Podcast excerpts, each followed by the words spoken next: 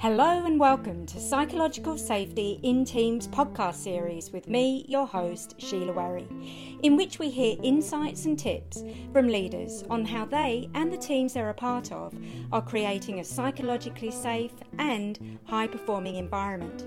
It is my aim to illuminate ways for you to increase your own levels of psychological safety in teams and how you can set up the conditions for others to do the same. I hope you enjoy the discussions. Hello and welcome. I am delighted to have with me today Peta Blood. Peter is the current acting director of the Compulsory Drug Treatment Correctional Centre in New South Wales, Australia. She's had a diverse career in the New South Wales Public Service, working in the Department of Communities and Justice in several managerial roles. She is experienced in managing change initiatives and in developing high performing teams. And prior to this, Peta was a serving police officer before operating her own training and consulting business, assisting organisations to develop effective cultures. She has a master's in applied social science and is committed to lifelong learning.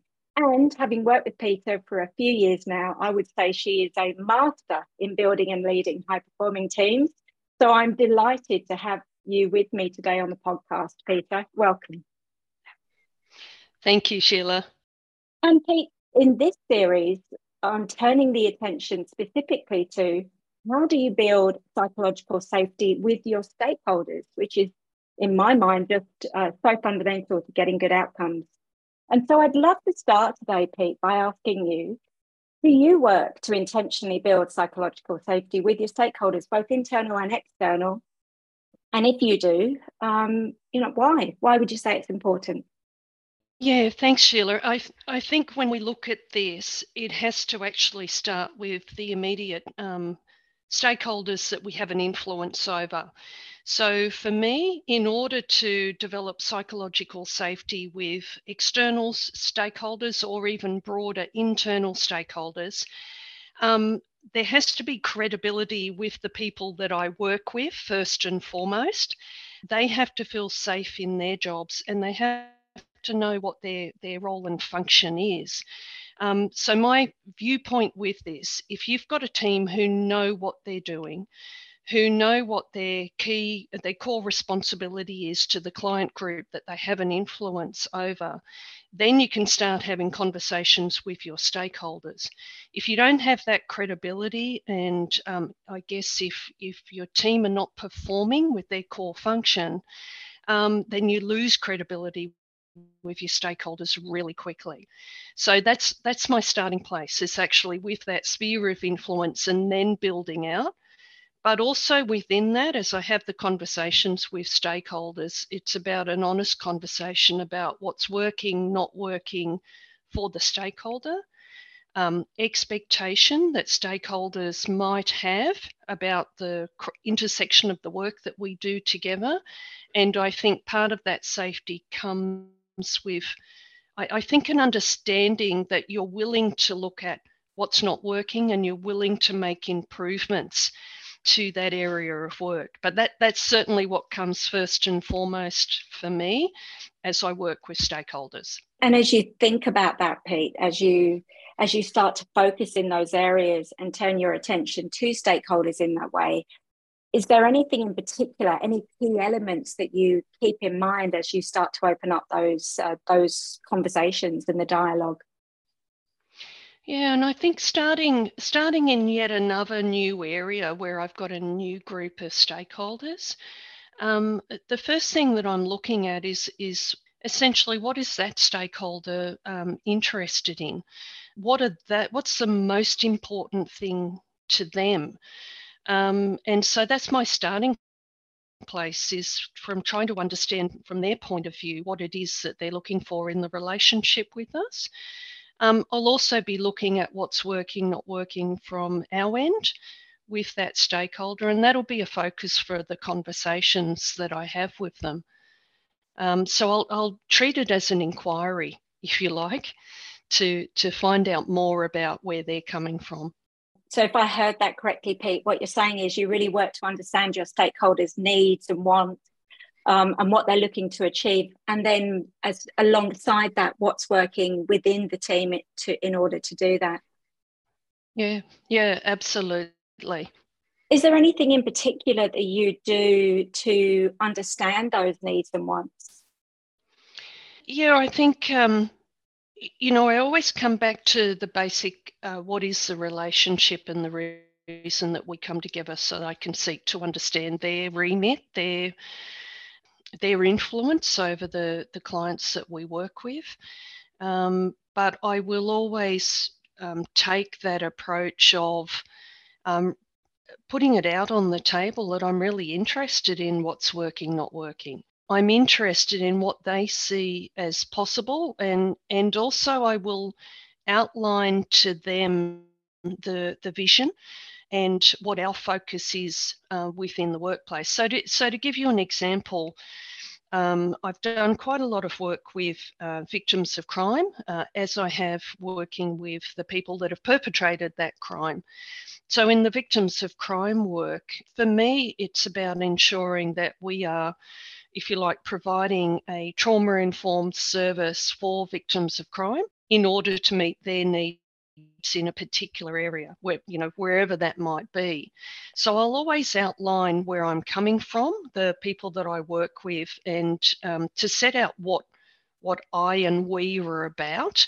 So we have the foundations for which to have a conversation. And I would very much hope that that's something that then will very quickly lead into a conversation of, um, you know, how well we're doing in that aspect or where we, we might need to improve. So that would be my starting place.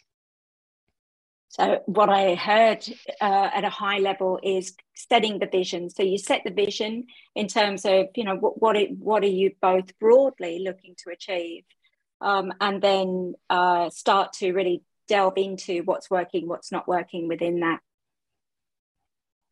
Yeah, yeah, absolutely. Yeah. And and what would you say, Peta, are the key benefits of doing that? Uh, I think it's the basis when we approach from a, an open inquiry. Like, I'm not walking into a conversation with um, any pre assumptions about that. I'm creating an environment which is open to a dialogue. I'm I'm telling them what we're about and the direction and the the that we're taking with the service, which I would always hope is about best practice. Um, I'm very committed to to that in whatever field I'm working in, is that it's it's leading edge, that it's aligned.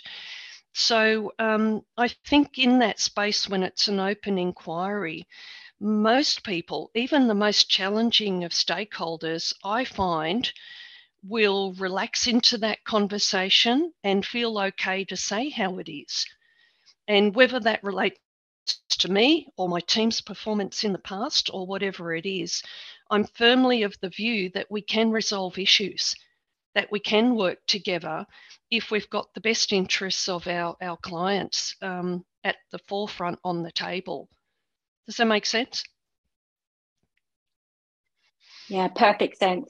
What I'm hearing is that you uh, move into any conversation with some core principles, being no pre-assumptions, open inquiry, um, and and that that is always informed by best practice, by wanting to be uh, at the cutting edge or the leading edge, and then working to be sort of very much aligned across that. Yeah, most most definitely.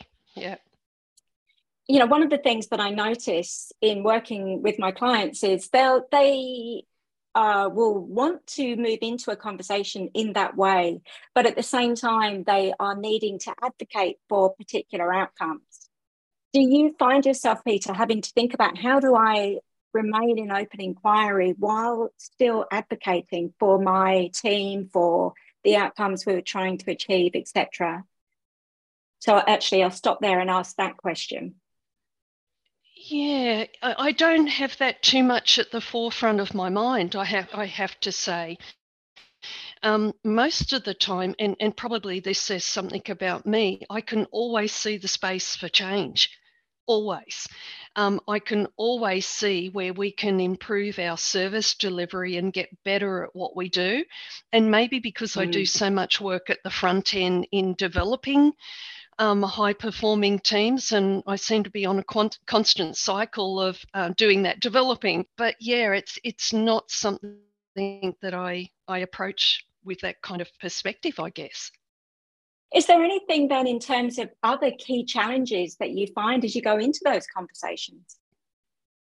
Uh, yes, I think, uh, and I mentioned it before about not having any assumptions, but also we've got to have regard for the history of where there have been challenging um, partnerships with external stakeholders. But I don't want that history to affect how I would go into it. And um, I'll always have those conversations with the team to try and clear the air of where they may have had difficulties with stakeholders in the past. I'm mindful of the challenges. I'm mindful that we're often coming from different political um, ways of understanding the issue and how you approach service with different client groups um, particularly now when I'm working directly with offenders. Uh, not everyone agrees uh, with that approach. So I'm mindful of it. I try not to let that inform the conversation and I guess work through it and understand that we may have some different agendas. But what is the agenda for us coming together and what are the intersections of us working together rather than the external noise that might be around that? So I think first and foremost, that's got to be there for me and kind of a clearing, I guess. And it's a bit like that old, you know, where they say we're open up for new business under different management kind of thing. It's kind of like, notwithstanding all the past history, um, I want to work with you. I want what's right, and you're an important person or a group for us to work with and build this relationship. And I find that settles settles a lot of things, but I can't bring that past stuff in. Yeah, makes sense. I mean, certainly uh, the one of the mantras I think I'm often finding myself saying is people will not listen until they feel heard. You know, if you don't feel heard, then you're not as likely to hear another's perspective. And that's what I'm really hearing you talk to there.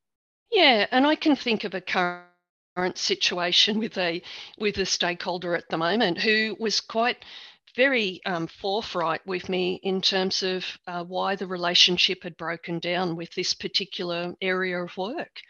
And um, you know, their viewpoint was, um, you you guys are a bunch of clowns.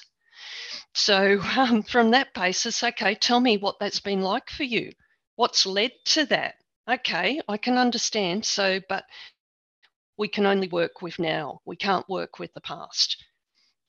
Yeah, what a beautiful example because what I'm hearing you say there is, uh, you know, you're not kind of getting into a game of ping pong where someone's saying something and you're trying to counteract it or contradict it in any way. Instead, you're you're uh, letting that be and, and asking that person to share and actually demonstrating that you want to hear that person's perspective.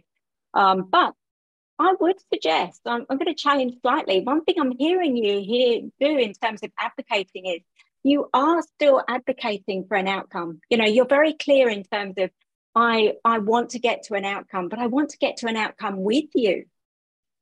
Oh, absolutely. My view is no matter what might have happened in the past, or even sometimes what my own perception might have been in the past, um, it, it is about the outcome that we're working towards, which is in the best interests of the clients that we're here to serve. So, spot on. It has to be working towards an outcome which is going to make a difference. And that is the approach I will take with every stakeholder, no matter who it is, focusing on that piece of work, but not at the expense of you know, dumping on the people that I'm here to support or working with. It's about, okay, what can we do to make a difference? And how do we deal with that so it doesn't occur again? That's my view. Yeah, great. And what I'm hearing there, Peta, is you're creating an environment where you're putting the client or the issue or what you're trying to ad- address in front of you, and then sitting alongside your stakeholder and looking at that problem together. Yeah, that's right. And then we can have a conversation, a bit of like clearing the space to be able to, okay, what do we need to do to move forward and, and take actions? And I find that that clears the, the way forward. And, and I guess it is very much about psychological safety, that they they can trust me, that I can trust we will have a conversation. If there's any difficulties, to trust that they'll bring that back to myself and or my team to actually address rather than to let that just leave that hanging. Yeah, great. Okay, fabulous. I think that takes us nicely to then uh, are you happy to share three top tips for our listeners as they that they can take away and think about as they work to build psychological safety with their key internal and external stakeholders? Yeah, so I, I think number one is you've got to understand your stakeholders and the reasons that they exist because they are always going to be coming from that perspective. So you have to find common ground. Um, in that, um, be open about what's um, working and not working, and be open to hearing that from your stakeholders. And um, out of that, then I would say the final thing is look at what you can create together moving forward in that space. And I believe you can start that at any stage. So it might be a stakeholder you've worked with for quite some time, but you should be able to come back and revisit it, see what how you're going, um, and including resolving conflict if you've had that along the way. So yeah, I, I would say definitely understand your stakeholders, find that common ground, and then from that space, then create how you're going to work together. Three great top tips. And what I'm hearing you say there is that you introduce that as a cadence, as a rhythm, something that you do on an ongoing basis with your stakeholders. Would that be true? Absolutely. Relationships go up and down, environments change, uh, new issues arise and you don't know how you're all going to react to that. So, yeah, you've got to constantly work at those relationships. Um, you can't ever just let them sit or rest on your laurels. Peta Blood, thank you so much for being here today. Really appreciate it. My pleasure. Thank you, Sheila.